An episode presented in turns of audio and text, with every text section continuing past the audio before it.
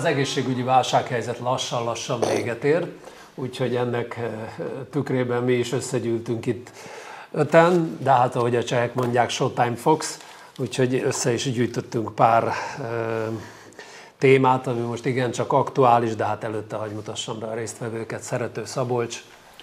Napot kívánok! Csintalan Sándor. Jó napot, magyarok! Herceg Zoltán. Jó estét kívánok! Konok Péter. Jó estét! És én Törzse Sándor vagyok, és azt néztem, hogy hirtelen, hogy egyedül vagyok-e, aki nem szakállas, de nem lesz Szabolcs sem. Vagy tervezel? Szal- nem, nem, nem, nem, Jó, csak hogy már Sanyi belépett a szakállasok. A lusták klubjába. Jó, a lusták. Nem biztos, mert most ez a trendi a szakál. Szóval egészségügyi válsághelyzet, semmilyen Zsolt uh, jegyzi a törvényjavaslatot. Apróság, de megint évfél előtt 10 perccel adták be. Ez arra jó, hogy ne lehessen a, mondjuk esetlegesen a másnapi bizottsági ülésre fölkészülni, meg arra is jó, hogyha mondjuk van 170 oldal, akkor abba valahol a 23. oldalon egy fél oldalba elrejtenek valamit, ezt hívják ugye saláta törvénynek, és akkor például egy ellenzéki párt bajba kerül, mert vagy nem szavazza meg az egészet, és akkor utána a Fideszék arra hivatkoznak, hogy de hát nem szavazták meg az egyébként jó javaslatokat sem, vagy pedig megszavazzák, akkor pedig azt mondják később, hogy ne szóljanak egy szót sem, mert maguk megszavazták ezt. Nagyjából ez a saláta törvény. Én nem tudtam, amíg nem voltam képviselő például. Szóval mi a véleményetek? Egyrészt ezt én most már, miután egy új minőségbe léptek a saláta törvényeket, most már ilyen rohadt saláta, tehát ez most törvény valójában. Azzal együtt, hogy, hogy egyébként a, a saláta törvény, mint módszer, ez azért nem a Fidesz találmánya, ez egy nagyon régi találmány, és a magyar parlamentarizmus szégyene, ilyen értelemben minden eddigi parlamenti párt részese annak, hogy egy ilyen kultúra, ezt kultúrának lehet nevezni, létrejött egy ilyen hagyomány, akkor inkább így fogalmazok. Ez az egyik dolog. Hát a másik, a másik az az, ami mondjuk szerintem aktuálisan nagyon fontos, hogy noha egy üres gesztus erejéig Orbán visszalépett a felhatalmazási törvényből, úgy tűnik, mintha visszalépett volna, de valójában ezt nem cselekedte meg Egyébként ez a tény, hogy egy ilyen moslék törvényben kompenzál, ez alátámasztja azokat az állításokat, nem sűrű, nem sokan mondják, hogy Orbánnak egyebek mellett nincs mit megköszönni a visszalépés tekintetében, mert ezt egyszerűen nemzetközi és belső nyomásra tette, hogy vissza kellett, vagy legalábbis úgy kellett csinálnia, mintha visszalépett volna a felhatalmazási törvényel kapcsolatban. Nyilvánvalóan egyrészt írásban, vagy formailag ez a visszalépés az uniónak szól, a formai visszalépés, az pedig, hogy egyébként lényegében tovább gyarapította és erősítette a szuverenitását, az pedig az eddigieknek megfelelően az ő személyes politikai mozgásterének a további tágítása és egyszerűményi uralmának további megalapozására szól.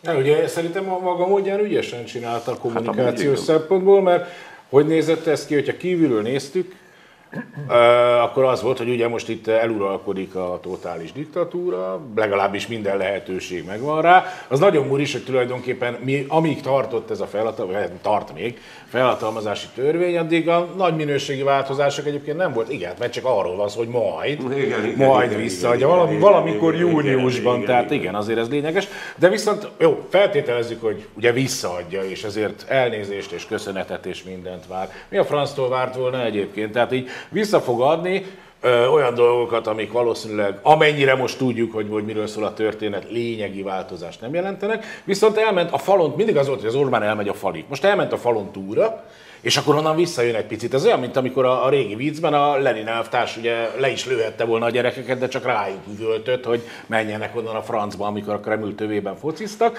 De Orbán úr, vagy Orbán elvtárs, vagy tök mindegy, mi a saláta törvények ura, az most így úgy csinál, mint hogy a kegyet gyakorolna azzal, hogy lényegében megszerezte, vagy tovább erősítette azt a fajta egyszemélyi hatalmat, amit azért e, jobb helyeken diktatúrának hívnak nálunk, meg mindenféle egyéb elnevezéseket kap, illiberális, hibrid demokrácia, meg mit tudom én mi az Isten Keresztény demokrácia. Új típusú keresztény demokrácia, aztán volt a régi vágású, már nem is tudom, én össze- összekeveredtem már egy kicsit a megnevezésekben, nevezzük szerintem egy rohadt szarházi moslék diktatúrának, ilyen szempontból működik ez a mosléktörvény is, tényleg a saláták nevében kérek Igen. elnézést, azért egészséges étel a saláta, meg olyan gusztusos, meg terem, hogyha éppen nincsen Csernobili kipárolgás, akkor szerintem mindenki fogyasszon salátát tavasszal. Na mindegy, szóval a- az egész most úgy tűnik, és ő tényleg úgy is kommunikálja, de az Unió, hát nem az Unió felé, mert ő mindig kettős kommunikációt űz, de nekünk úgy csinál, mintha az Unió felé is azt kommunikálna, hogy ő most baromi nagy bocsánatkérést várna. Akkora nagy izé volt. Azért gondoljunk már bele, hogy most mi a francra kellett, tehát történt-e bármi olyasmi, ez alatt a felhatalmazási törvény alatt mondjuk máig, amit a járványjal kapcsolatos védekezés ügyében nem tehetett volna meg enélkül. Mert szerintem semmi az ég a világon nem történt. Ami történt, az meg a szokásos metódusnak a felpörgetése. Jó sok pénz Mészárosnak, ide egy kis központosítás, oda egy kis lojális ember, kórházigazgatók, mit tudom én. Tehát mi a franc történt? Tulajdonátrendezés, Péter. Hát. Tulajdonátrendezés is történt. De hát ez ugye nehéz járványügyi védekezésnek nevezni, vagy lehet. Azt lehet. mindent nevezhetünk mindennek, most már egyébként ott tart. Elstrandolták azt a Debreceni dobozgyárat is, ami ezért megmondom őszintén mai nap is tudom, hogy mi köze van a vírusnak egy dobozgyárhoz, és hogy még kell elstrandolni, egészen más dolog van a háttérben. Ugyanakkor én ö, ö, ö, azt én értem egyébként, hogy az Unió miért hagyja, miért engedi ezt a dolgot. Tudjuk nagyon jól, hogy amíg 100 ezer forintért fognak itt a magyar emberek összecsavarozni az Audi-ba, a BMW-be, a Mercedes-be, addig, ez, addig ezt a, a Merkel is, meg a Macron is tapsal fogja fogadni, hogy itt milyen nagyszerű olcsó munkaerő van, és pont leszarják, hogy az Orbán mit csinál közben a népével, velünk, a demokráciával, a parlamenttel. Én egyet nem értek, hát az Uniónak értem az indokait, meg a, meg a, a eljárását. Én, az, én a parlamenti ellenzéket nem értem a, hol van a parlamenti ellenzék. Tehát én értem, hogy, hogy Orbán azt amit akar, a kétharmaddal is azt amit akar, a rendeleti kormányzásra is azt amit akar, amúgy is azt amit akar, mert ő felépített egy ilyen azt csinálok, amit akarok rendszert, amit, amit kétharmados többségnek csúfolnak, nyilván nem az, de hogy, de hogy ez miért kell asszisztálni az ellen, a, a magyar parlamenti ellenzéknek? Hol vannak ők?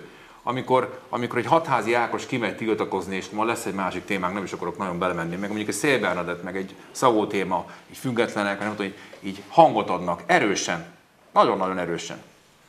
Hol vannak a szocialisták? Hol van a DK? Hol van a Jobbik? Hol van az LNP? Hol vannak ezek a pártok? Miért nem csinálnak, miért nem csinálják a dolgokat? Miért nem tiltakoznak, miért nem találnak ki, miért nem innovatívak, miért nem kreatívak, miért nem csinálnak olyan akciókat, miért nem vonulnak ki a francba abból a, abból a parlamentből, aminek már az égvilágon semmilyen funkció nem maradt, mert ott az van, amit az Orbán mond. Hát akkor bocsánat kérek, ha az van, amit az Orbán mond, az már, vég, az már végképp nem demokrácia. Döntsük el végül, hogy ez diktatúra vagy sem. És ha diktatúra, akkor viszont ennek megfelelően járjunk el, mint felelős ellenzéki politikusok, és csinálják a dolgunkat úgy, hogy az egész nemzetközi sajtó és az egész nemzetközi politika erről beszéljen. Mert lenne itt módszer, lenne itt akarat, lenne itt lehet, lehetőség csinálni dolgokat az ellenzéknek. Miért nem csinálják? Beülnek a parlamentbe és felveszik a másfélmos havi fizetésről és kész, és ezzel el van rendezve a demokrácia. Ezzel ők sajnos legitimálják. Legitimálják az unió felé azt, hogy ez egy demokrácia. Ott ülnek és tapsikolnak, vagy éppen csúnyán néznek és csúnyán beszélnek, vagy csúnya dolgokat mondanak. De ettől nem lesz, ettől nem lesz változás. Tessék szépen fölállni, és a szavazatok akarunk szerezni 22-ben, meg összefogósdit, hát éppen melyikkel fogják össze? Kire szavazzak? Holnap lenne a választás, kire szavaznék ebből az ellenzékből? Hát senkire nem szavaznék. A Fideszre se szavaznék, nem megyek el. És akkor marad minden a régibe. Hát tessék, hogy összeszedni magukat az ellenzéknek. Ez nem ellenzéki munka. Ez egy rakás szar. Köszönöm szépen. Ó, hát elég magasról indítottatok így mindannyian, úgyhogy ehhez képest ezt nem fogom tudni fokozni, van egy olyan érzésem. Ugye az alapkérdés az volt, hogy mi, ez, amit látunk, ez a, hogy visszaadja a felhatalmazást, vagy vissza fogja adni majd, ugye Betszóra, ezt a rendkívüli felhatalmazást, és akkor helyette viszont jön valami egy újabb lehetőség. Tehát ugye ez, ennek a úgynevezett családtatörvénynek pont az a trükkje, hogy egyébként, hogyha és ugye azon beleírva, hogyha az országos tisztifőorvos azt mondja, hogy most akkor nem rendkívüli jogrend lenne, hanem, hanem egészségügyi, nem tudom, veszélyhelyzet megint, akkor ismét vissza lehet térni a rendeleti kormányzás, kormányzáshoz, és néhány dolgot leszámítva ugyanazt megteheti a kormány rendeletekkel, mint amit a rendkívüli jogrend alatt is. Tehát, hogy értsük azt, hogy olyan hatalmas változást ez a gyakorlatban nem jelent. De ami a lényeg is, amiben szerintem sokan belefutottak maga az ellenzék is, de, de talán még mi is, hogy ezt a felhatalmazási törvényt túl komolyan vettük. Itt nem volt egyetlen tized másodperc sem Magyarországon, akkor mindjárt mondom, hogy mit jelent az, hogy komolyan vettük. Tehát, hogy nem volt egy, egy, tized másodpercnyi olyan idő sem, amikor a kormánynak ne lett volna meg minden eszköze, lehetősége, felhatalmazása arra, hogy a járvány ellen a megfelelő lépéseket, a járvány terjedése ellen lépjen. Tehát itt nem volt jogi probléma, itt nem volt kevés jogosítvány, önmagában már a kétharmados parlamenti többségből is eredez, tehát hogy, hogy az ellenzék, ha akarta volna gátolni, egy, miért akarta volna, tehát ugye ez egy teljes képtelen állítás, ugye, amit viszont hallunk a kormányzati propagandagépezettől, tehát az ellenzék, ha gátolni akarta volna a védekezést, akkor sem tudott volna mit csinálni. Meg is mondták a felhatalmazási törvény vitájába, talán Kocsis Máté, hogy teljesen mindegy, mit csinál az ellenzék, így is úgy is lépni fognak és meg fogják hozni ezt a időkorlát nélküli felhatalmazásról szóló törvényt. Lehet egyébként, és neked ebben lehet, hogy igazad van, hogy ez, ez lett volna egy olyan pillanat, hogy bár maga ez a felhatalmazási törvény önmagában nem releváns a tekintetben, hogy minek tekintjük Magyarországot diktatúrának, nem diktatúrának, én inkább ilyen mintha demokráciának hívom, vagy díszlet demokráciának amiből csak a lényeg tűnt el, tehát a lélek illant el belőle, tehát a váza az megvan, a test az van, csak, csak, csak a lelke nincs már meg. De az is sántít. Hát mi, mi az hogy? Mi az hogy? Tehát nem, nem, nem, nem, nem, nem, nem, ez itt a lényeg, hanem lehet, hogy egy olyan pillanat lett volna az ellenzéknek, hogy akkor mondja azt, hogy na jó, akkor ebben itt már nem veszünk részt. Szabolcs, hány ilyen pillanat volt az elmúlt tíz évben? De azért ez egy elég erős, hát itt, itt volt egy járványügyi helyzet, ami egyébként veszélyesebbnek tűnt abban a pillanatban, mint legalábbis most úgy látjuk lekopogon, mint amilyen valójában volt és hogy van egy kormány, amely ezt a helyzetet is egy hatalomtechnikai játszmaként kezeli, kizárólagaként kezeli, és egyébként, hogy ki mit akadályozott, és befejezem, a kormány volt az, amely ugye bizonyíthatóan, kimutathatóan az ellenzéki vezetési önkormányzatokat, de, de sok esetben úgy általában az önkormányzatokat akadályozta abban, hogy fellépjenek megfelelő módon itt a járványügyi védekezés ellen, mert egész egyszerűen kivéreztette őket, célzottan elvont forrásokat, és egyébként ugye ebben a törvényben, vagy nem ebben, hanem a költségvetési törvényből kiderül, hogy az, amit most például, mit, mit a gépjárműadó, vagy mit mondtak igen. el, na azt jövőre is elvonják. Igen. Pedig akkor már legalábbis most nem tudjuk, hogy mi, mi lesz. Majd de... erről beszélünk még, igen. erről beszélünk még. A, muszáj valamit közbevetnem, most már mindig muszáj, bár teljesen feleslegesen jártatom a pofámat, de talán azért mégiscsak a politikáról nyilvánosan beszélők számára muszáj elmondanom. Az a helyzet, hölgyeim és uraim, hogy jelenállás szerint az az unió, amelyik struktúrájában és kompetenciáiban létezik, az ilyen helyzetekre nem volt felkészülve. Az Unió nem azért nem reagál erőteljesebben, meg nem tudom micsoda, hanem azért, mert nincsenek erre nézvés semmiféle kompetenciái, nincsenek. Annak idején, mikor még a Lisszaboni szerződést is megírták, akkor még mindig nem volt olyan tapasztalatuk, hogy valaki belép a klubba, és oda szarik az asztalra. Tehát nincs kompetencia. Az persze igaz, de az meg nem uniós szintű probléma, és nem bizottság, és nem parlament, hogy mondjuk egyes nemzetállamok, így például azért Németország, amelyik elég erős, ez nem unió, Németország politikai értelemben nagy zavarban van, hiszen Magyarországra ide van telepítve, ide telepedett jó néhány rendkívül fontos, nagy lobby és politikai erővel rendelkező cége. Ezt mindig hozzá kell tenni, mert eh, ebből is következik egyébként az, hogy az, hogy itt Magyarországon milyen belpolitikai viszonyok vannak, az mindig is a magyar választópolgár, még ha Európai Egyesült Államok is lesznek, akkor is mindig a magyar választópolgár dolga lesz. Bár ez az Egyesült Államok dolog nagyon érdekes, csak egy zá, zárójeles lábjegyzet, mert most a koronavírus kapcsán azért kiderült, ugye, hogy ami innen messziről olyan nagyon homogénnak látszik már, mint az amerikai Egyesült Államok például, hát bizony ott igen komoly hatalom megosztás van, hölgyeim és uraim, zárójel bezárva. Ez az egyik dolog, és aztán azt szerettem volna még, vagy azt szeretném még megemlíteni, hogy nem Szabolcs. Az a baj, hogy nem vettük elég komolyan. Tehát akkor, amikor az ellenzék belement abba, hogy nincs ezzel a felhatalmazási törvénye az ég a világon semmi baj, csak nincsen határideje nem magyarázta el a jó népnek, meg valamilyen okból ő se akarta, vagy nem tudta fölfogni, hogy ez bizony egy további, hogy mondjam, utcakő abban a egyre szigorodó egy személyi diktatúrába, ami felé halad Orbán, ami felé kénytelen is haladni, mert a önkénynek az a természete, hogyha lazít, akkor szétesik, ha előre kell mennie, és szigorítania kell. És az egy csomó dolog történt. Ugye nem csak azt a két embert vitték el, hanem a izé, nem csak, igaz, hogy, és ilyen próbák, ugye, hát Göd is egy ilyen érdekes dolog. Én, én szerintem egy nagyon fontos átalakítás előtt állunk. Orbán, nagyon régen mondom, hogy utálom ezt pedig. Úgy tekint erre a dologra, mint egy városállamra. Ez egy 10 milliós ország, a szart kell. Nem, nem, nem. Neki van ez a Szingapúr téboly, nem kell ide 3000 önkormányzat, egy centrális vezetés kell, Egyébként tényleg szerintem részben rossz következtetéseket is vont le mondjuk Gyurcsányból is, hogy itt mindenki mindent szétrolkodik, itt mindenki állandóan egyeztet. Fölöslegesen van az én döntésem. Mit mondanak Göddel és a Samsunggal kapcsolatban? Hogy szarakodnak ottan ezek a népek. Hát ne szarakodjanak. Ugye? Hogy meg akarják akadályozni a beruházást. Ez egyébként szemenszedett hazugság.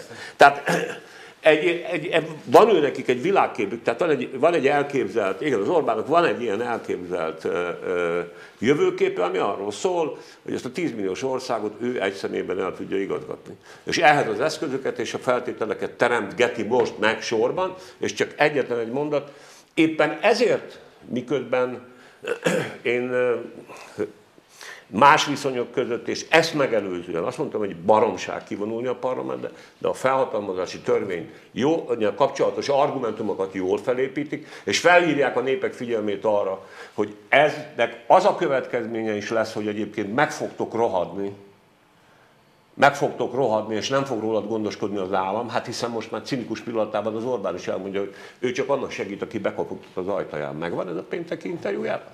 Aki meg nem jelentkezik, az a szarva. A hulladék, az hújjon a férgese. Ha nincs demokrácia, akkor ez ide vezet. Annyi, ha megszóltál, annyit mondanék erre, hogy igen, az ellenzék, ha az ellenzék azt mondta, hogy ez a, ez a törvény, a felhatalmazási törvény, ezt, ezt komolyan kell venni, és ez mondjuk egy, egy átlépés mondjuk a, a demokrácia, a diktatúra felé, amivel így, így nem értek egyet, de ez teljesen mindegy, de ha ezt mondta, akkor valóban az lett volna a logikus lépés, hogy nem maradott a parlamentben, Ugye és beégette magát hanem, hanem akkor kivonul, és mondjuk ha azt mondta volna az ellenzék, hogy jó, eddig is ne tovább kivonulunk, és mondjuk mindenki jelentkezik önkéntes munkára, aki tud elmenni az egészségügybe. Rá, ez egy látványos PR gesztus lett volna, ez roppant módon zavarba hozta volna a kormány, de, de ennyi innováció valóban nincs ezekben a pártokban, akiket te felsoroltál, Bocsánat, hogy ilyesmi vele menjenek, mert nyilván egzisztenciálisan is ez egy probléma. Pillanat. De egyébként ugye most azt mondják úton útvilágon, hogy mindenki kérjen elnézést tőlük, ugye Európa, meg a ellenzék, meg a sajtó, de itt nem ez volt a főállítás, vagy az enyém legalábbis biztosan nem, hogy ezzel a felhatalmazási törvényel átlépünk a diktatúrába, hiszen a hatalomgyakorlás módja az nem változott. Itt volt egy, van egy kis plusz eszköz, de eddig is így működött, és ezután is így fog működni.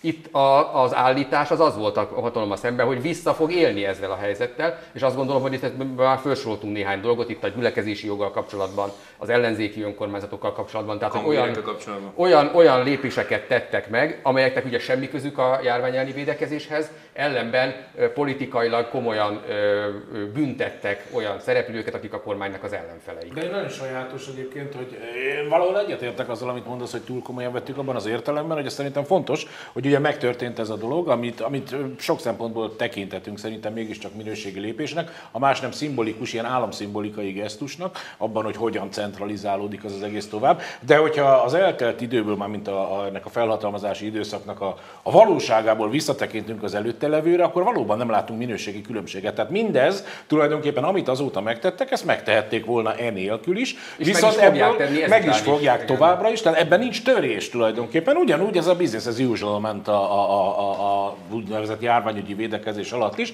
Viszont ugye mivel tovább mentek és előrébb mentek, ezért a visszalépéssel valóban bebetonozhatnak olyan dolgokat, amiket a továbbiakban viszont kiváló használatnak. Tehát eddig is megvolt az, hogy de mondjuk most itt van ez a réntírterjesztésű ügy, ami szerintem a, a, lehet, hogy nem a legfontosabb bizonyos szempontból, de bizonyos szempontból meg talán a legszimbolikusabb, mert a szólásszabadságról szól, ami az a demokrácia egyik fundamentuma, én legalábbis úgy gondolom. E, most ez, ez például érdekes módon marad. Ugyan Orbán Viktor, legalábbis úgy tudjuk, hogy marad, mert konkrétumokat még nem tudunk, Orbán Viktor azt mondta, hogy jó, de nem, fognak, nem fogják használni. Na már most ugye ismert dramaturgiai pont, hogy ott van a pisztoly kiakasztva a színpadon, akkor az előbb-utóbb első, ha nem fogják használni, akkor mi a francnak, ugye? E, Tehát valahol túlértékeltük, túlértékeltük, mert azt hittük, hogy uh, ugye itt ezt majd megcsinálják, és akkor innentől kezdve elkezd dübörögni a totális diktatúra, hogy ezt a filmekből, meg a történelmi ismereteinkből elképzeljük. Erre semmi szüksége nem volt nyilván az Orbán rendszernek. Bizonyos értelemben a, a lakosság önmaga hajtja a diktatúrában a fejét eléggé lelkesen az ellenzék ehhez asszisztál. Tehát ebből a szempontból valóban túlértékeltük, abból a szempontból viszont, hogy ez mit jelent a jövőre nézve, szerintem nem értékeltük túl a, a, a folyamatos kiépítése annak, ami soha nem lesz egy klasszikus sztálinista náci totális diktatúra, mert már más formájú lesz. Ez, ez nem jelenti azt, hogy hogy mondjam, enyhébb lesz. Más, más formában jelenik meg, nem lesznek gulágok például nagy valószínűséggel, koncentrációs táborok sem lesznek, majd egyenként vadásznak le minket, például erről már ugye volt. Régen, régen vágynak erre. Az elején elmulasztottam elmondani, hogy a magyar hang uh, holnaptól placon van, és annyi a jó hír, hogy hála önöknek, meg hála itt a tehetséges újságíróknak a lap túlélte a vírust és visszamentek a példányszámok a vírus előtti időszakra, ez pedig egy óriási dolog, hogyha valakit az érdekel, nézzen utána, hogy más napilapok, meg heti lapok micsoda drasztikus károkat szenvedtek. Egyébként, hogyha a vírusról beszélünk, én az elején akartam mindenkitől megkérdezni, és most megteszem, hogyha meg, meg tudjátok állni, és röviden válaszoltok, hogy kit hogy érintett egyébként az otthoni karantén. Kezdjük veled, Sanyi, azt látom, hogy szakállat nőtt. Hát engem baromi jól érintett az otthoni karantén, mert én tavaly február óta eh, az év közepéig karanténban voltam, ennél sokkal súlyosabb karanténban, tehát én, ha úgy tetszik, felszabadulásként éltem meg ezt az időszakot. Eh, ilyen értelemben engem nem érintett egy súlyos dolog van, ami most az elmúlt egy-két-három hétben kulminált, hogy kiderült, hogy kiderült, hogy itt mindenki hülye. Ez egy, ez, eddig is voltak ezzel kapcsolatban. De ez a karanténban jöttél rá? De, igen, abszolút, abszolút. Hát főleg amióta ugye ez a téboly elszabadult, hogy minden ismerősömmel, akivel beszélek, most meg hibogattam is, és figyeltem, hogy még a második percben mi fog előkerülni, és a második percben minden előkerült New Yorktól kis hazánkig, hogy ugye nem fogod beoltatni magadat, mert a Bill Gates becsippel téged. Ma megint kész régen van, elég volt, elég volt, elég volt, kész, fasz, ennek az országnak meg különösen mindent el lehet adni, passzák meg. Úgyhogy most már fel vagyok szabadulva. Péter, újabb könyv? Engem nem tudom, abból a szempontból olyan rettenetesen nem érintett az otthoni karantén, hogy nagyjából azt csináltam, amit szoktam, otthonról dolgozom, egy kicsit, mit tudom én, felújítottuk a fürdőszobát, meg na, az azért na. csináltunk veteményt, ezek ilyen szempontból lehet, hogy szintúgy meglettek volna, ez olyan, mint a felhatalmazási törvény, hogy elvileg ez nem nagy változás az előzőhöz képest, de most így kihasználtuk a lehetőségeket. Ugyanakkor én csatlakozom a Sanyihoz, tehát az viszont ilyen lidérces volt, ahogy, ahogy tényleg a, a megvezethetőség, a fake newsokban való hívés, egyáltalán a valóság, ahogy a nyomás alatt elveszti a realitását, és, és teljesen esetlegessé válik. A tudomány szerepének a, a teljesen felborult értékelése, a sajtó önképe és a sajtó szerepe, a politika, tehát erre egy csomó olyan, az nem azon csalódtam, mert én rettentő szkeptikus ember vagyok, de azért megdöbbentett az a töménység, igen, ahogy, ahogy ez most jött, és tényleg főleg az, hogy, hogy én úgy gondolom, az egy nagy tanulság, nem az én otthoni karanténomnak, hanem az egésznek, hogy levonjuk-e vagy sem, azt nem tudom, hogy, hogy valóban nem feltétlenül kell ahhoz erőszak, fondorlat, vagy akármi, hogy az emberek önként azt mondják, hogy tessék engem megvédeni. Széttegyék a kezüket, és, és az erős államtól, és azoktól a szervektől, és azoktól az institúcióktól, azoktól a, a nem is tudom, intézményektől várják a védelmet, amik erre egyébként rettenetesen szkeptikusak, és nagyon is jól tudják, hogy ezek tulajdonképpen velük kitolnak. Egyfajta ilyen, ilyen önkéntes behódolás, ami engem meg, lehetősen megdöbbentett. A kenyeret megsütöttem sokat, mert én amúgy is sütöm a kenyeremet. Titkos szellence maradt? Az maradt, az Zoli, mindenhol azt olvasni, hogy ha valamit drasztikusan érintett eh, iparág a, a, a koronavírus, az a, a ruhaipar, vagy legalábbis a divatcégek. Hát a nagyokat biztos. Én nem, hiszek, nem? én nem hiszek a nagyban, én a kicsiben hiszek újabban. Most már jó, jó, jó, leginkább Amerika óta hiszek abban, hogy a kicsi szép. Nem én találtam ki, ezt egy Schumacher nevű közgazdász találtak, és egy ilyen könyv, ajánlom mindenkinek, olvassa el. Ha kicsi vagy, tudsz azonnal reagálni. Ha kicsi vagy, akkor nem, nem kell az alkalmazottak miatt aggódnod. Ha kicsi vagy, akkor nem kell a milliós bérletügyek miatt aggódnod. Ha kicsi vagy, akkor nem kell az egész felépített és azonnal szétomló rendszer miatt aggódnod. Ha kicsi vagy, akkor rögtön hétfőről, szerdá, hétfőtől, hétfőről kedre már maszkodjátok, ha, ha arról van szó, érted? Ezt meg tudom csinálni, meg is csináltam, bár én nem akartam maszkot pont nem vagyok ebben a sorba beálló típus, tehát a maszkot már csak akkor kezdtem gyártani, amikor követett Zoli kell maszk, csinálj herceg maszkot, mert nekünk az kell. Egyébként meg támogatásnak találtam ki, mert lesz egy másik témánk, amiben majd ez szóba került, de nem is ez a lényeg a vírusra kapcsolatban, hogy az én bizniszem hogy ment. Egyébként jól ment, köszönöm szépen. Én egy túlélő típust vagyok, én a kínai szerint patkány vagyok, a kínai horoszkóp szerint, az meg túlél mindent. Na most a, a kérdésre válaszol. Ezt hogy... fogják a kommentelők. Engem nem zavar, hogy a kommentelők mit gondolnak. Én, én azt mondom, amit gondolok, és értelmes dolgokat mondok. Ha őnek nem értik, arról én nem tehetek. Tehát a kínaiba patkány vagyok bivaj aszcendenssel. Ez egy elpusztítatlan, örökké menő csávot jelent. De ami, mi a, ami rám a, a, a, a vírus krízisből parából következett. Én nekem az életem legnyugodtabb, legbékésebb, legboldogabb, legízibb, leglájtosabb két hónapja volt ez a vírus, mert én borzalmasan örültem, hogy végre elérkezett az a pillanat, amire én vágyok 47 éve. Leállt a világ, leállt a termelés, leállt a GDP után és a profit után ö, ö, kíméletlenül folyó harc, és verseny, és áldász küzdelem. És én éreztem azt, hogy leállt a bolygó, Na végre, eljött az én időm, tehát most már nekem se kell rohannom. Nem érzem a kényszert, hogy a másik rohan, a másik teper, a másiknak van, hogy nekem is kell, mert lemaradok. De, de mitől, mitől maradok le? Miről maradok le?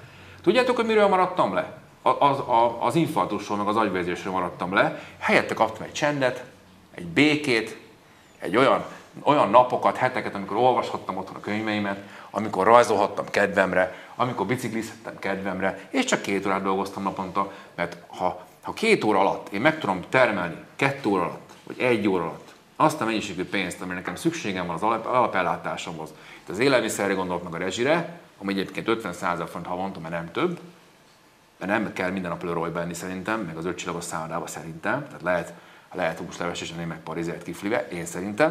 Tehát hogyha, hogyha az ember leáll erről a, erről a kíméletlen versenyről és a, és a rohanásról, és, és egy kicsit magával foglalkozik, és, és erről volt egy csodálatos példát, egy csodálatos tanulélét adta a világ annak, hogy ez működik, hogy ez szuper, hogy ez fasza, halleluja, csend volt, béke volt, imádtam, le, lehetett a városról közlekedni, lehetett a városról parkolni, lehetett az emberekkel beszélgetni, mert megálltak, mert csendben voltak, mert lelassultak. Hát én imádtam.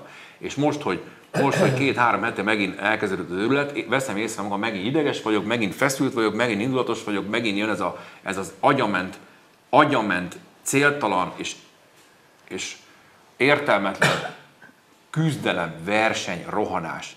És én nagyon szeretném ezt a tempót, amit ebbe a izébe megtapasztaltam, ezt a életritmust és élettempót, amit a két hónap karantén alatt megtapasztaltam, nagyon szeretném ezt tartani életem végéig. És én azt javaslom a világnak, és az, lenne, azt tenni az egész anyag természetnek, hogyha ez így maradna. Mert láss csodát, két hónapot kitisztultak Velencébe a lagunák, és ott, ott a delfinek játszadoztak. Az nem igaz, hülyeség. hülyeség. Az egy hülyeség volt. És, a, és, a, és, a, és az hülyeség, hogy Kínában, Pekingben, ahol, ahol egyébként én jártam tíz évvel ezelőtt, és nem tudtam levegőt venni, az kitisztult, mert az autók az otthon maradtak, az nem hülyeség. Tehát azt gondolom, de hogy... fog azt tartani? Hát már nem tart, már, már nem tart, már nem tart, de hogy egy nagyon jó példát kaptunk abból, hogy hogyan is lehetne. És érdekes módon senki nem halt bele egzisztenciálisan, egyébként meg a kormány. Ezeknek az építkező srácoknak mond ezt Én azt szeretném csak hozzáfűzni, hogy a magyar állam is csinálhat, bocsánat kérek, nem, nem, nem erre gondoltam, a magyar állam is csinálta volna úgy, mint a kultúrállamok, hogy támogatják azokat, akik valóban rászorulnak, és nem kell kopogtatni Orbán de hogy adjál nekem alamizsnát, mert alanyi jogon jár mindenkinek a, a, az alapjövedelem. Szerintem e, ez is egy nagy, nagyszerű lehetőség lett volna, hát nyilván Orbán nem ért vele, hanem ő azt csinálja, amit eddig is, hogy ellopom. Ez is az enyém, ez is az enyém, ez is az enyém, ez is az enyém, ez is az enyém, ez is az enyém, ez is az enyém, ez is az enyém, ez is az enyém, minden az övé. Na, én így. Én azért kicsit, kicsit más mozit néztem, azt hiszem, de, de abszolút értem, amit, amit mondasz, mert tehát, tehát személyesen nekem sem okozott ez túl nagy problémát, mert ugye otthonról tudtam munkát végezni, egzisztenciálisan engem ez nem rázott meg ez a dolog, viszont most azt leszámítva, hogy az a rájöttem, vagyis hát megerősödött bennem az a tudat, hogy igen, az ember valóban társas lény, tehát alapvetően én nyilván egy jó társág vagyok, de azért magamnak is egy idő után elég idegesít vagyok, tehát hosszú távon azért ez mégsem annyira jó. De hogy, de hogy azért nagyon hamar szembesültem azzal, hogy, hogy nagyon sok ember azért egészen máshogy éli ezt meg. Tehát amikor már ez a, ez a karantén elkezdődött, és már néhány hét után mondjuk ismerőseimet láttam, ugye leginkább ugye a közösségi médiában, a magyarul a Facebookon, hogy, hogy, hogy, hogy nem tudom én, ilyen segítséget kérnek ilyen emberek, olyan, tehát, hogy, tehát, hogy ilyen kétségbe esett üzenetek, hogy munka, akármi, és ismerek is nagyon sok embert, tehát, hogy pár hét alatt omlottak össze itt egzisztenciák. És, és nekik ez a, ez a lassuljunk le, ez, ez tényleg jó, tehát azt gondolom, hogy az éle, ez, a, ez általában az életmódunkra ez jó lenne, csak, csak sajnos nagyon sok ember egész egyszerűen ezt a, ezt, a, ezt nem, nem engedheti meg magának, mert, mert, mert valóban azért küzd, hogy fenntart. Nem az, jó, nem, nem az éjhalál itt a kérdés, hanem egész egyszerűen az, hogy van családja, azt normálisan el tudja tartani. És igen, valóban nem kell ez olyan sok, de Magyarországon nagyon sok embernek az a, az a kevés is legalábbis problémát okoz, hogy előteremtse. És, és, és, és én is ismer, ismerek olyan, olyan embert, akinek, aki, aki nem bírta már ki a karantént, és be kellett zárnia a boltját. És amikor azt hallom mindenhol, ezt sugározzák, hogy, hogy egy, egyetlen magyar sincs egyedül. Hát én, én nagyon sok olyan magyar embert ismerek, aki azt hiszem, hogy most nagyon azt, azt érzi magát, hogy ahogy most ezt itt a kormány érti, hát ő bizony nagyon egyedül maradt, és hát őt ott hagyták az útszélén, és nem is nagyon látom, hogy egyáltalán felismernék ezt a problémát, vagy ennyire, ennyire felelőtlenül állnak hozzá ez Lesz a kérdés. Erről beszélünk, Így is lehet beszélünk. Csak, bocs, csak egy nagyon az szép jellemző, van egy ismerősöm, aki megfogalmazta egyébként rendes értelmiségi liberális ember, belvárosi, teljesen mindegy, az összes sztereotípia illik rá, megfogalmazta ugyanezt a lelassulást, hogy tényleg tök jó, végre le lehet lassulni, kényelmesen, ez az ökoszisztémának is jó. Mit, nagyon szépen levezette az egészet, tényleg megható volt. Másnap fölrakott egy posztot, ami fel, rettenetesen fel volt háborodva, a pizzát rendelt, és másfél órába telt a pizzafutárnak kihozni a pizzát, és nem értette. Hát forgalom nincs, hol a francba volt ez a pizzafutár? Szóval nem bizonyos emberek lelassulását, ugye sokak lelassulás képtelensége vagy lehetetlensége teszi lehetővé. Én toleráltam egyébként a pizzafutár lassulását. Tehát nem, nem rólad beszélek. Egyébként még ha lehet egy mondatot mondani, ugye itt mindenki azt mondta, hogy ugye ez nagy közhelye volt ennek a válságnak, hogy, hogy nem lehet majd úgy folytatni innentől kezdve az életünket, ahol, ahogy eddig is. Én attól tartok, hogy, hogy ahhoz viszont túl rövid volt ez már, hogyha így marad a dolog, és maradjon így persze, tehát nem tudjuk, hogy lesz-e második hullám, meg ilyeneket nem tudunk, de mondjuk ha ennyi volt ez, akkor szerintem ez túl rövid idő volt ahhoz, hogy az emberek agya is átálljon. Tehát, tehát, tehát, hogyha ez így, így marad, akkor szerintem pár hét, pár hónap múlva nagyjából mindenki megpróbál visszaállni arra. Persze, aki tönkrement, az, az, azon, azon már ez nem fog segíteni, tehát nem fog, tehát rosszabb szinten fog ez, ez, ez folytatódni tovább, de, de én, én mondjuk és ami a legelkeserítőbb volt, akkor ha már a politikáról beszéltünk, hogy ott viszont semmifajta, hogy mondjam, ilyen katarzis vagy változás, tehát csak még rosszabb lett minden, azt hiszem, ahhoz képest, ami eddig volt. Hát ha megnézzük az állandó referenciának tartott nagy spanyolnát, hát ami azért egy eléggé túlzott referencia, mert hát a léptékeiben más volt, utána sem nagyon változott sem a politika, sem a társadalom ilyen szempontból, nem volt hatása. De a nagy pestis járványnak annak volt nagyobb hatása volt a középkorra, de alapvetően mindig ugyanúgy élünk. Hát nyilvánvalóan egy olyan betegségnél, pandémiánál, akárminek nevezzük ezt, ami azért nem tudom most így kiszámolni, a, de hát hogy az emberek, az emberiség egy ezelékét, vagy valami hasonlót érintett, hát milyen alapon várnánk el egyáltalán a globális változást? Azért, mert most ezt éltük meg két hónapig? Hát mert a töré, az, az egész létmódunknak a törékenységére azért rámutatott. Arra sok mindenre rámutatott, persze. Csak hát nincs, nincs rá, nincs rá való, való, valós indok arra, hogy most én, én annyira, szé, én annyira örülnék, hogy a kapitalizmusnak ettől vége lenne, és jönne valami jobb. Én tényleg abban, abban bízom, hogy egyszer majd vége lesz, és jön valami jobb, csak kevés az időnk, de hát szerintem ettől nem fog. A, a politikai élet folytatódott itthon, karantén ide, karantén oda, és erre hivatkozva, mármint a karanténra, bizony nem szabad tiltakozni, mert aki tiltakozik, van olyan, aki például 750 ezer forintos büntetést kapott. 750 ezer forintos büntetést, konkrétan egyébként pont egy kis nyugdíjas az illető. Mit szóltok ehhez a pénzhez? Meg egyáltalán ahhoz, hogy... Fizetésnek elfogadnom. Első kézből tudok hozzászólni a témához, mert én az összes alkalommal kim voltam, amit a hatházi meghirdetett Első alkalommal csak kimentem szétnézni biciklivel, hogy mi van, mi nincs. Ami a legmeglepőbb volt, hogy, hogy 16.59-kor még semmi nem volt, és 17.00-kor elkezdett mindenki tűkölni, mint az állat. Nekem nagyon tetszett, nagyon élveztem, de én azt úgy 5-10 percig tartott, és nem volt semmi, hazamentem, kész. Második alkalommal is kimentem, szintén még biciklivel, Ugyan, ugyancsak az volt, hogy 16.55-re értem oda, semmi nem volt, még autók se semmi. És mondom, hogy nem lesz semmi. Ott állt egy, egy ember a motorján, támaszkodott, nem történt semmi, mondom, mindjárt megyek haza. El, eljött az 5 óra, azonnal, nagyobb baromi sokan lettek, és azonnal elkezdtek dudálni. És nagyon tetszett. És akkor elkezdtem élőzni, hogy akkor most gyerekek, ez a helyzet, itt tudósítok itt a, a, sztoriról. Majd látom, hogy, hogy ebben a pillanatban 17 óra 1 perckor megjelenik 50 rendőr, ami múlt héten nem volt. 50 rendőr, és mindenkit igazoltat. Hozzám most hogy mit élőzök itt. Hát mondom, ne haragudjon, hogy mit ne élőzni. De én nagyjából felkészültem arra, hogy rendőrre kell majd nekem beszélgetnem, és nagyon határozottan készültem arra, hogy, hogy, hogy jó fej legyek vele, kedves legyek vele, ne provokáljam, és próbálom az én oldalamra állítani. Egy héttel később sikerült is, őt viszonylag hamar leszereltem, mondtam, biciklizek, azért vagyok itt, mert sportolok, az lehet. De egy héttel később már kocsival mentem ki, mondom, akkor ha már úgy legyen kövér, akkor toljuk, toljuk a dudálást. És akkor kimentem kocsival, és hát oda mentem, odaértem, és nyomtam.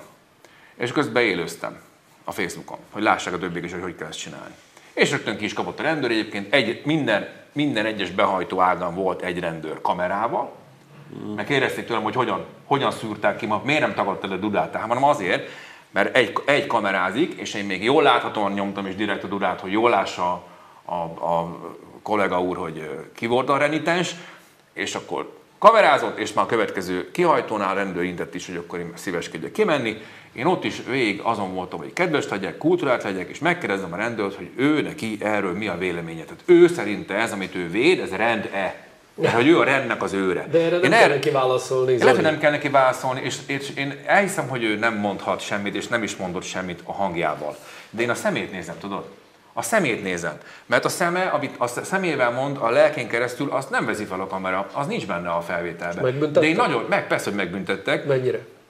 Hát a helyszínen, a helyszínen lett volna 30 ezer forint, hogyha elfogadom. De a hatházi ö, ö, Ákos ö, javaslata szerint nem fogadtam el, mert azt a 30 már biztos nem fogom visszaszerezni. Viszont én ragaszkodnék ahhoz, rendeleti kormányzás idején is, para idején is ragaszkodnék ahhoz, hogy a szólásszabadságom, amit a Péter mondott, hogy tudnék az a, a demokrácia fundamentuma, az erősebb jogosságú kell legyen, erősebb érvényességű kell legyen, mint az, hogy durálni mertem három másodpercig a körforgalomba, mert én így fejeztem ki a nem tetszésemet. Igen, így fejeztem ki a nem tetszésemet az emberellenes törvénykezések, az emberellenes rendszer ellen. Félre nem az ő oldalukon állok, de ugye ők nem azt mondják, hogy azért kapod a büntetést, mert dudálsz, hanem azért, mert a kiárási tilalmat megsérted. Jó, akkor tovább megyek, és folytatom a történetet. Értem. Mert már az, nekem... hogy oda menj dudálni, ez nem ok arra, hogy elhagyd az otthonod. Na, erről van szó. Igen ám, csak hogy, igen ám csak, hogy én, csak hogy én nem ezt tettem, ez történt. Én elmondtam a, a, a rendőrnek is, és felvette a kamera is, tehát van róla a videóbizonyítékom, hogy én bizony a webshopra, a webshop rendelés alapján vittem ki ö, terméket a kedves vásárlónak, amelyik egyébként O1G pólót vásárolt, az előző heti élőzésem miatt szolidaritásból azt mondta Zoli, nagyon nagy király vagy, bátor vagy, helyettem is ott voltál, helyettem is élőztél, helyettem is dudáltál, akkor én veszek tőle egy OEG pólót, meg mindenféle ízét dolgokat elkezdtek vásárolni. Hál' Istennek azt kell mondjam, és itt megragadom az alkalmat, hogy nagyon szolidárisak voltak a vásárlóim, nagyon jó fejek a vásárlóim, és kifizették a többszörösét ennek a büntetésnek. Azóta a webshopon keresztül, mert támogatást nem fogadtam el, természetesen mindenki akar számba számra utalgatni. Mondtam, hogy ne utalgassatok, nem vagyok rászorulva, nem ezért csináltam, nem kell támogatás. Ha, vásár, ha támogatni akartok mégis, akkor egy divattervezők termékekkel, portékákkal vegyétek meg a webshopba, ha akarjátok. Ez működött, nagyon jó fejek voltak, de nem erről szólt a történet, hanem arról, hogy én, hogy én webshop rendelést vittem ki személyesen, házhoz szállítottam, egyébként volt is egy akcióm, el is mondtam a rendőrnek, hogy hát most találtam ki a vírushelyzet tekintette, hogy kiviszem házhoz, ne a futárnak kelljen, természetesen maszka, meg mindennel, ahogy kell, és én, és én a webshop vásárlómtól hazafele jövet tettem egy kört a körfoglomba, és dudáltam, merészeltem dudálni. Egyébként a feljelentésben, amit múlt héten kaptam meg az első feljelentést, abba, ahogy te mondod, a kijárási korlátozás megszegése volt az egyik, és a közlekedési szabálysértés volt a másik. Na most a közlekedési szabálysértés a dudálás, szerintem az a, egyébként a 30 helyett 120 ezerre ment fel a büntetési tétel, tehát én nem szektem meg a kijárási korlátozást, hanem csak egy webshop rendelés vittem ki, véletlenül arra vezetett az utam haza, és megnyomtam a dudát. Még azt is mondtam a rendőrnek, hogy egy őz és egy nyúl szaladt át előttem, ami természetesen nem volt igaz, de nem tudta bizonyítani, hogy nem igaz, de neki nem volt felvétele arra, hogy nem volt ott őz meg nyúl. Miért nem medve? Most van a borsodban van medve. Van medve, nem ez a lényeg, hanem az a lényeg, hogy kimentem egy héttel később is kimentem, Természetesen, mert, mert egy csekk és egy 120 ezeres büntetés, vagy egy 30 ezeres büntetés nem állíthat meg abban a szilárd elhatározásom van, hogy nekem jogom van egy demokráciában elmondom véleményemet. Nem állíthat meg se százezeres, se egy milliós, se a 750-es, nem állíthat meg. Mert ha jogom van, akkor jogom van, és ha jogom van, akkor élnék azzal a jogommal. És kikövetelem a jogomat, mert ha nem, akkor itt még ennél is kutyább világ lesz. Itt erről szól a történet, hogy kiállni, és kiállni, és álhatatosan csinálni, és tiltakozni, és elmondani, és ott lenni. Mert ha nem vagyunk ott, akkor ebből még nagyobb tragédia lehet. Ennyit tudok erről a dologról elmondani. Ma kaptam meg egyébként a második dudálásért a, a, a feljelentést. Sajnos a postást megint nem hozta fel a, a, a levelemet. Most el tudnám nektek mondani, hogy az megint 120 ezer vagy többe, mert már ugye halmazati, mert másodszor volt, a másodszor vettem. És most kérném meg a postás kollégát nagy tisztelettel, hogy legyen már olyan kedves, hozza fel, a, le, hozza fel a levelemet, hozza fel a levelemet, mert nincs kedvem és időm a postán járkálni. Én elhiszem, hogy 120 ezeret keres, de én adok neki jattot is. Tehát adok egy ezres, csak hozza fel, nekem bemennem érte. Könyörgöm, tényleg. Jó, Zoli, de fontos, hát, nagyon ez, fontos. Ez nagyon fontos. Nagyon vigye, fontos. Vigye már fel neki, jó? Könyörgöm, hozza fel a levelet. Ez a, ez a dolga, ezért kapja a fizetést. Ugye én szerintem ez pont azt illusztrálja, amit ugye az elején mondani próbáltam, hogy, hogy ez egy diszlet demokrácia, amit itt látunk. Igen. Tehát, ugye éppen most ugye emlékeztek sokan arra, hogy hú, 30 éve volt, hogy megalakult a, az első szabadon választott parlament, meg kormány Antal Józsefet beiktatták, és ugye ennek a, a, már csak emlékszünk arra, hogy ennek az volt a lényege, például, hogy ilyen dolgok ne fordulhassanak Igen. elő. Tehát az, hogy a vélemény nyilvánítás az egy olyan alapjog, amit nem lehet mindenfajta mondva csinált indokokkal korlátozni. És ugye nagyon ravasz ez, a, ez az eljárás, mert nem, nem, nem ezt tiltja valóban. Tehát elmondhatják, hogy miért, hát le, lehet, lehet tiltakozni, lehet dudálni, lehet sok mindent csinálni, csak, csak a jog alkalmazással egész egyszerűen ellehetetlenítik azt, a, a, a jog visszaélésszerű jogalkalmazással a rendőrség és hatóságok egyszerűen ellehetetlenítik azt, hogy, hogy az emberek ebben tevőlegesen részére el, el, elriasztják, és azért itt meg kell, hogy jegyezzem, kicsit tágabb horizontba helyezve ezt az egészet, hogy ugye azt látjuk, hogy ugye ez az egész járványhelyzetet egy ilyen belügyi kérdésként kezelte a kormány. Tehát az, a, hogy gyakorlatilag lassan már a Pintér Sándor átveszi a Kásler Miklós jogosítványait. Tehát ez, ez nyíltan zajlik. Hát, hát, tehát, hogy néha elgondolkodom azt, hogy tulajdonképpen ki irányítja ezt a kormányt. És azért itt, ez most lehet, hogy erős kifejezés lesz, de én azt látom, hogy bizonyos értelemben a kádári állambiztonság olyan mértékben mentette át magát ebben a, ebben a rendszerbe, nem csak a 90 utániban, hanem úgy tűnik, hogy a, a fülkefordalom utáni rendszerbe is, hát tudjuk, hogy ki a belügyminiszter, tudjuk, hogy mi, ezek a reflexek, ezek bizony olyan reflexek, amelyeket a 80-as években is alkalmaztak, mellesleg, amelyeket mint 2006-ban is alkalmazott a rendőrség Gyurcsány Ferenc idején. Tehát úgy látszik, hogy hogy itt rendszerek változnak, kormányok változnak, de van valami, ami örök. Tehát itt van valami olyan, olyan háttéralkó, van egy olyan mély állam Magyarországon, amit én tovább is kénytelen a kádári állambiztonsághoz visszavezetni, hiszen azok az emberek, akik ma a rendőrséget, más nem mondjak, a polgárőrséget irányítják, azok bizony a rendszerváltás előtt a rendőrség vezető személyiségei voltak, Túrós András, Pintér Sándor, és ezek az emberek nyilvánvalóan úgy szocializálódtak, ahogy, és úgy látszik, hogy az ő szolgálataikra, az ő úgymond tapasztalatukra, rutinjára minden kormánynak valamiért szüksége van. Hát ha belegondolunk, azért a Pintér az egyik legolyan, azért, hogy mondjam, sérthetetlen a figura ebben a ner tehát itt már szinte mindenki le lett váltva, fel lett váltva, ki lett cserélve, mit tudom, a Pintérnek soha egy pillanatig nem ingott a széke, és nem is olyan sokat tudunk róla egyébként. Ez is valószínűleg a dizájnban is benne van, tehát a, a, a, a belügyminiszter, aki, aki tulajdonképpen ilyen szürke eminenciásként meghúzódik a háttérbe, ami engem egyébként a sok nagy meglepetés nem ért ebben, hogy most itt példát statuálnak, mert itt arról van szó, minket fegyelmezetlen Igen. kis köcsögöknek tartanak, és ők példát statuálnak, Igen. mint amikor a gyereknek a, a szülő azt mondja, hogy nem etted meg a borsófőzeléket, akkor bizony ezért nem kapsz tortát egy hétig.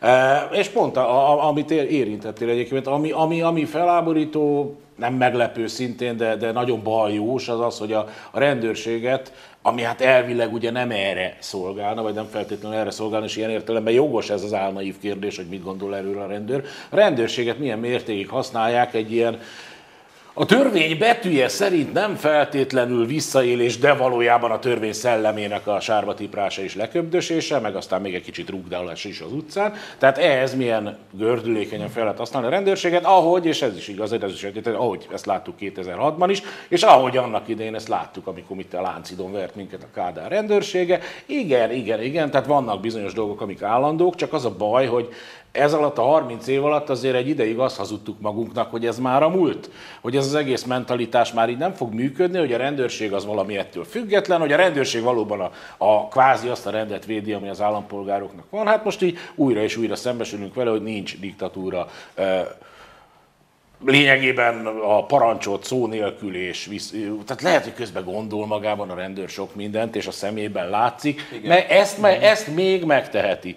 De többet nem tehet. Meg, meg, még megtehet még valamit, hogy leszerel. Én is be is. És, és, és az, ez, amit szerintem meg kéne tenni. Igen. És hagyj fejezem be a gondolatomat, és köszönöm, hogy visszahoztátok a témát, mert én megkérdeztem a rendőrt, és a szemében láttam a választ, de én azt is megkérdeztem tőle, hogy biztos úr, hogyha ez így megy tovább, ahogy az elmúlt tíz évben, és mondjuk úgy alakul a dolog, hogy barikát két oldalon fogunk találkozni Budapest utcáin, mert hogy polgárháború fog kitörni, mert valami ki fog törni, mert ez nem mehet így a végtelenség, mert minden egyes diktátor beleszaladt egy baromi nagy pofonba, vagy a saját népe által, vagy nem tudom. Szóval én simán el tudok képzelni, simán tudok képzelni olyan elégedetlenséget és olyan mély szegénységet, hogy fel kell a nép, akkor azt kérdeztem tőle, hogy belénk fog lőni?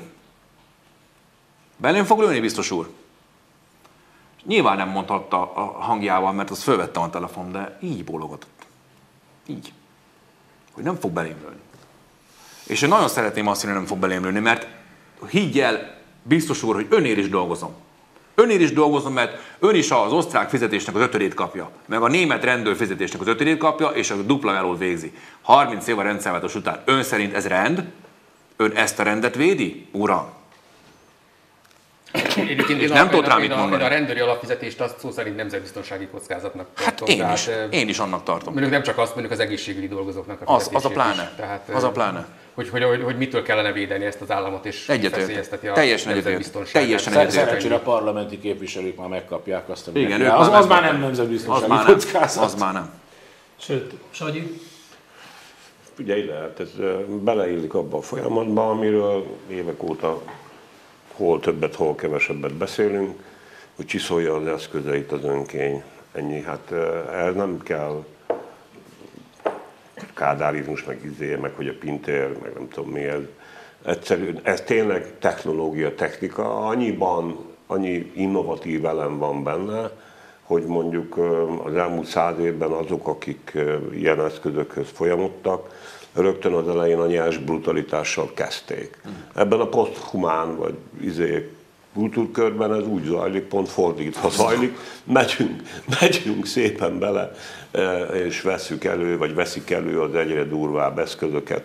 Természetesen a szükséghez és a, a helyzethez adódóan ehhez igazítva. Úgy egyébként nem mellékesen, e, nem is tudom, május eleje óta, vagy április eleje óta, ugye nem tudom, hogy ennek mi a pontos kifejezése, de ugye az országos rendőrfőkapitány elrendelte azt a helyzetet, amikor is egyébként az utcán bármikor leszólíthatnak, és minden indoklás nélkül átkutathatnak, minden indoklás nélkül behatolhatnak Igen. egyébként a, a lakásokba, és a többi, és a többi át, tehát ezek a dolgok... migrációs veszély. Hát, az is van, de azt nem, ez nem, erre nem erre hivatkozással tették különben, de az is van különben.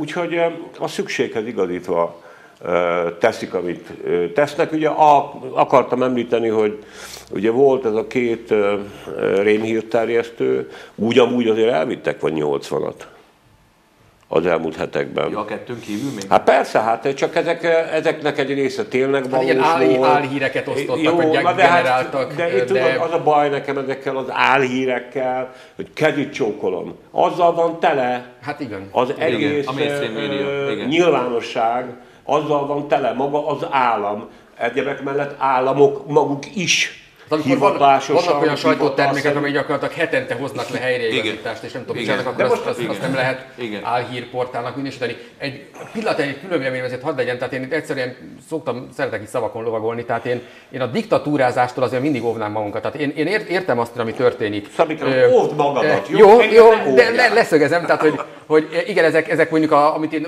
normális, konszolidált demokratikus működésről gondolok, azok valóban mind így távolabb löki az országot folyamatosan ez a rendszer, most is ezt látjuk. De ugye erre mondhatja azt a kommentelő, és erre nehezen tudsz te is mit mondani, hogy miért beszélsz diktatúráról, mert most is mi is itt elmondjuk, nem jön be ide senki, legalábbis remélem, és, és, és, és valószínűleg ha hazamegyünk sem fog várni minket ezért, hogy itt mit beszéltünk senki, hogy nem tudom én igazoltasson. Tehát, hogy, hogy itt azért voltak emberek, vagy volt, vannak generációk, akik, akik nagyon kemény diktatúrát átéltek ebben az országban. Tehát én, én nagyon, nagyon óvatos lennék azért ezzel a fogalommal. Legyél, Szabikám, e, megengedem neked, legyél. Jó. Ez egy másfajta diktatúra, olyan diktatúra Észak-Koreán kívül már nem igen van, mint ami az a klasszikus totális diktatúra. Teljesen mások az eszközei, máshogy működik, a célja meg a lényege ugyanaz. Így van, szerintem. Jó, van mindenki Istenem, ha most konyhaasztal, me- kocsmasztal mellett ülnénk, akkor elmondanám neked, hogy még bizonyos fogalmak, amelyek valószínűleg nagyjában egészében ugyanarra vonatkoznak, abból még nem következik, hogy mindegyik ugyanolyan. Nem tudom, érted de hogy mire hát, gondolok, ugye? De én azt hiszem, Na, van egy pupu, van két pupu. Például, igen, igen. Sok milliárd forintért folyik a kormányzati eh, propaganda, hogy mennyire összefogtunk, és hogy milyen sikeresek vagyunk. Hát az Orbán közeli vállalkozók csak szállodafejlesztésen 83 milliárd eh, forintot kaptak. Kapnak. Nem tudom, beszéltetek-e róla, hogy de például ugye az, hogy a Garancsi megkapta a Vajna színókat, hát én, nekem elég lenne egy, és a dinasztia és megteremtődne, ami a Pörzsö dinasztiát illeti. Tehát ugye ezt e fölött valahogy ugye a magyar közvelemény csak úgy el is siklott. Brutális pénzeket osztanak szét. Nem, nem, nem az a durva, hanem az, hogy, az, hogy, hogy, hogy zajlik a vagyon öröklés ebben a rendszerben. Mert én úgy, szerintem Endi Vajnának nem Garancsi István az örököse. Van, nem. Van, ja, ja, ja, ja, ja, Tehát, hogy ja. máshol dőlnek el ezek a dolgok, és így, így kapják meg. És ebből egyébként le is lehet vezetni, hogy valójában ki rendelkezik az ilyen vagyonok felett Magyarországon. Azt tudjátok, hogy ö, ö, még a másik kötött fogásban, ami szabadfogás volt, akkor ö, beszéltem arról a összeesküvés elméletről, vagy több mint plegykáról, hogy ugye ezek a kaszinók kifizetőhelyként is tudnak üzemelni. Nem. De, igen, tehát bemegy a, bemegy a tündér játszani, hát és, és ugye egy jó krupié, az 10-ből 8-szor oda dobja, hova akar. Hát meg pénzmosoda, hát és nyilván. Meg, meg, meg minden ez csak filmekben. Hát, jó, ilyen csak a filmekben van? Én nem tudom, hogy a tehát nagyon abban, fontos, hogy saját kézben legyen Nem az tudom, hogy abban a 83 milliárdba beleférte az, amit én hallottam egy olyan barátomtól, akinek az összes plázában van saját üzlete, ruhaüzlete, amely, amely ruhaüzleteket nem kellett bezárnia egyébként, és az áruház is nyitva volt, csak a vevő nem mehetett be az üzletbe, úgyhogy kénytelen volt bezárni, ha nem akarta csak az nyitva hagyni, hogy az ajtó nyitva legyen.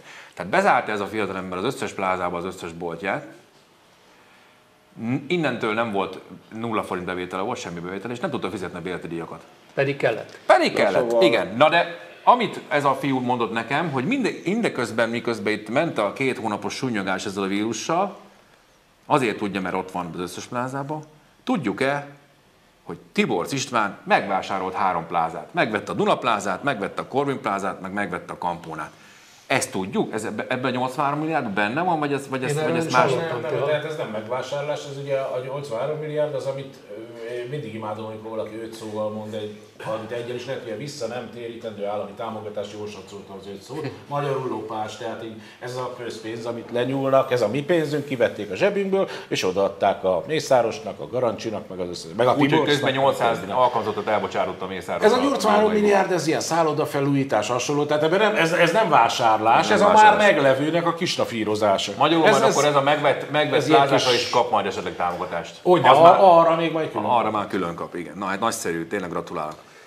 Az imént beszéltünk erről a brutális 750 ezer forintos büntetésről. Ugye melyik miniszterelnök volt, aki bocsánatot kért, mert nem tartotta be a karantén szabályt? Talán az osztrák kancellár. Ugye jól emlékszem?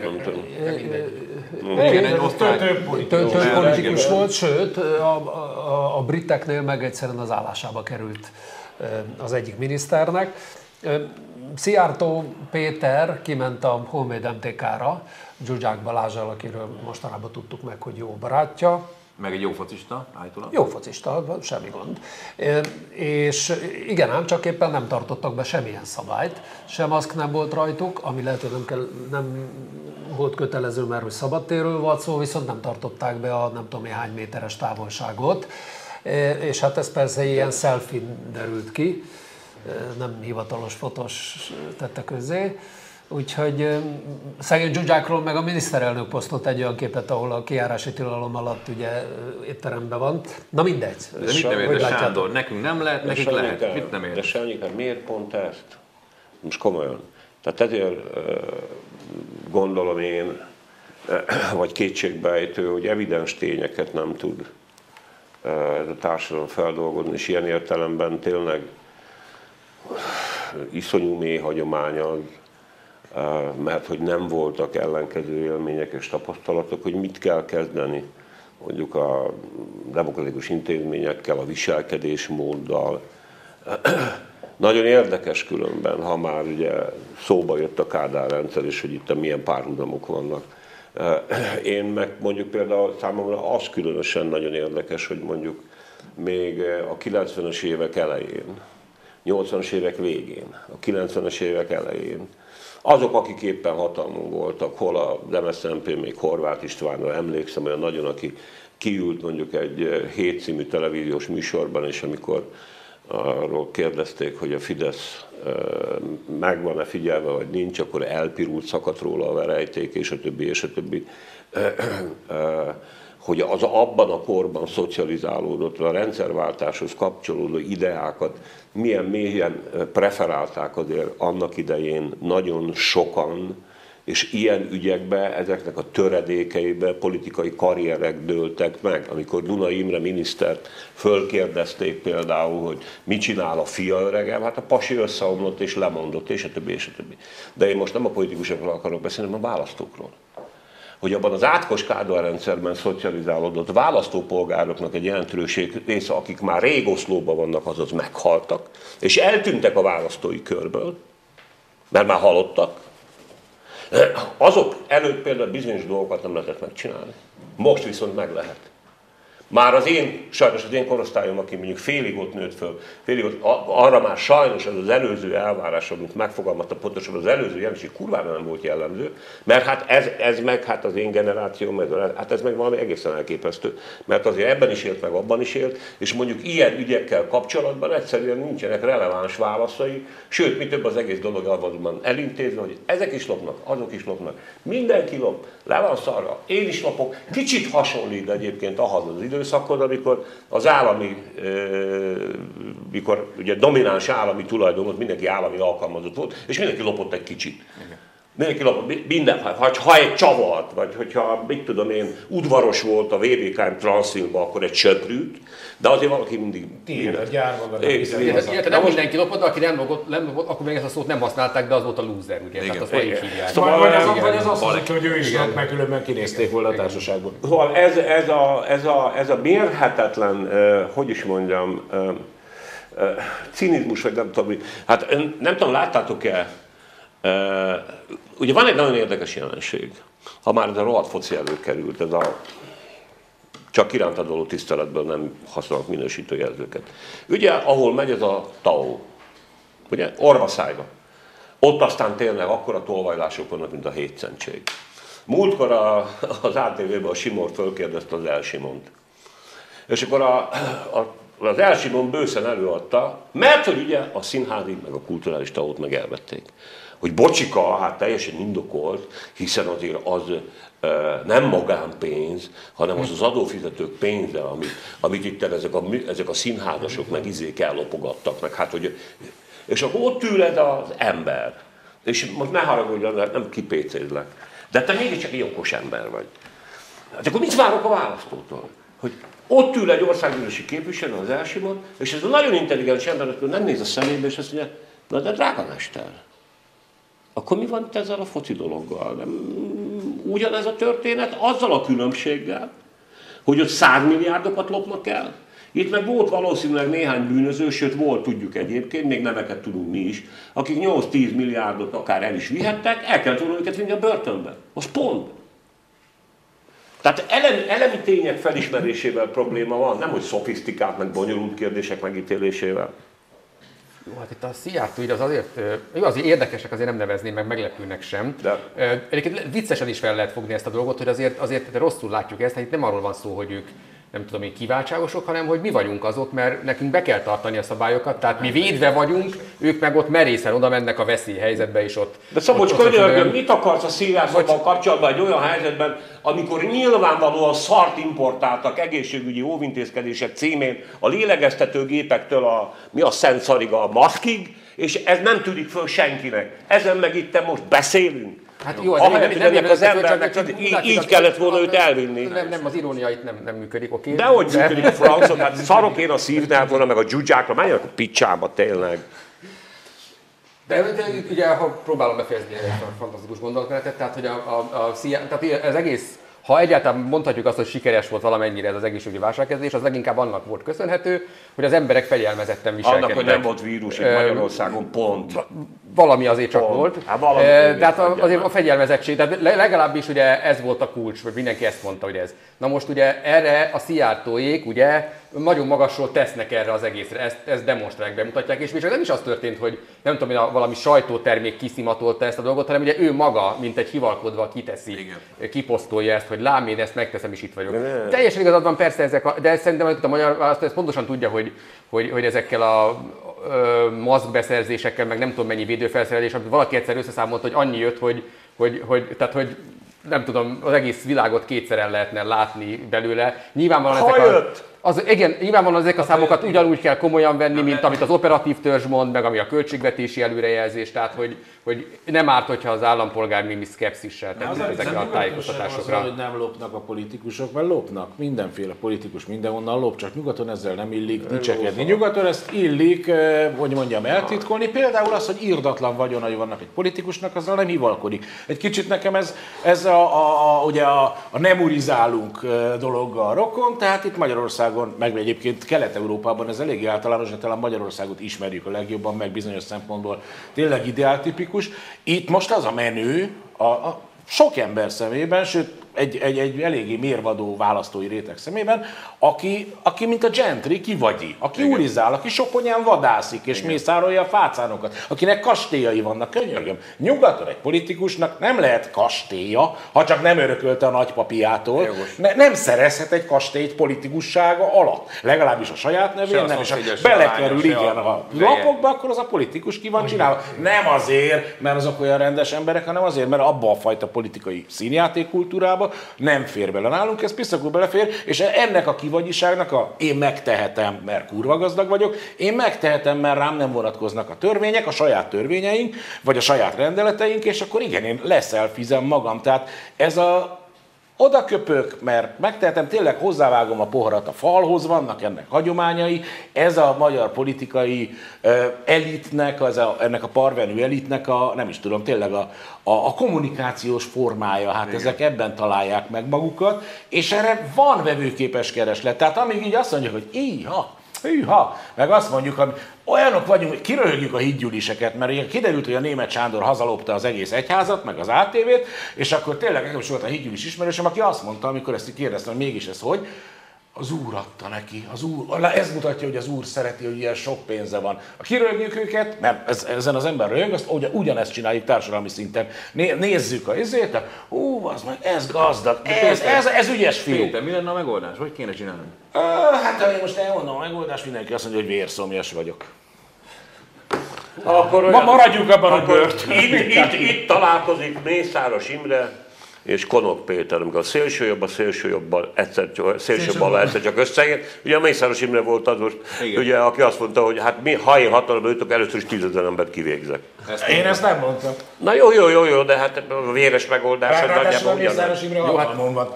Azért a legradikálisabb megoldás tényleg az lenne egyszer valaki megpróbálhatná, tehát hogy joguralom és a törvények betartása. Tehát ez szerintem rendkívül, Jú, te vagy az rendkívül igazi forra, ez, ez, ez, ez, ez, ez, nagyon dolog. De még olyan arcot is láttam, az joguralom. Ráadásul olyan törvényeket hozni, sikerült. Ráadásul olyan törvényeket hozni, olyan törvényeket alkotni, amik atomszilárdságúak. Tehát van erre egyébként, van erre Gránit. Zoli, Gránit tényleg kiábrándítalak. Hát ugye mondjuk például, ha jól tudom, majd a Péter korrigál, de mondjuk például a sztálini alkotmánynak a csodájára járt. A Stalin alkotmány egy roppant demokratikus Egy roppant demokratikus. Tehát a- A korszak Tehát legdemokratikusabb nem, eleg, alkotmány. igen, tehát nem elegendő a jogtörvény és a jogszabály. Hát, de hol? Mi a megoldás? Hát az, ugye a 90 onnan, ott kezdődött, hogy és a demokráciához nem csak demokraták kellenek, hanem demokratikus intézmények. Most kiderült, hogy bizony demokraták is kellenének hozzá. Hát csináljál, édesapám, te is, nevelj, intézmény az és a gyerekeid, unokáid majd azok lesznek.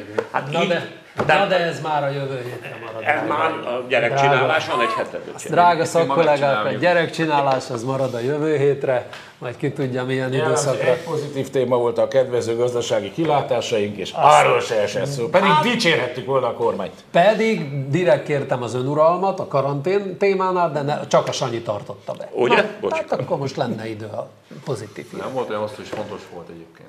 Jövő héten találkozunk, viszontlátásra. Csá.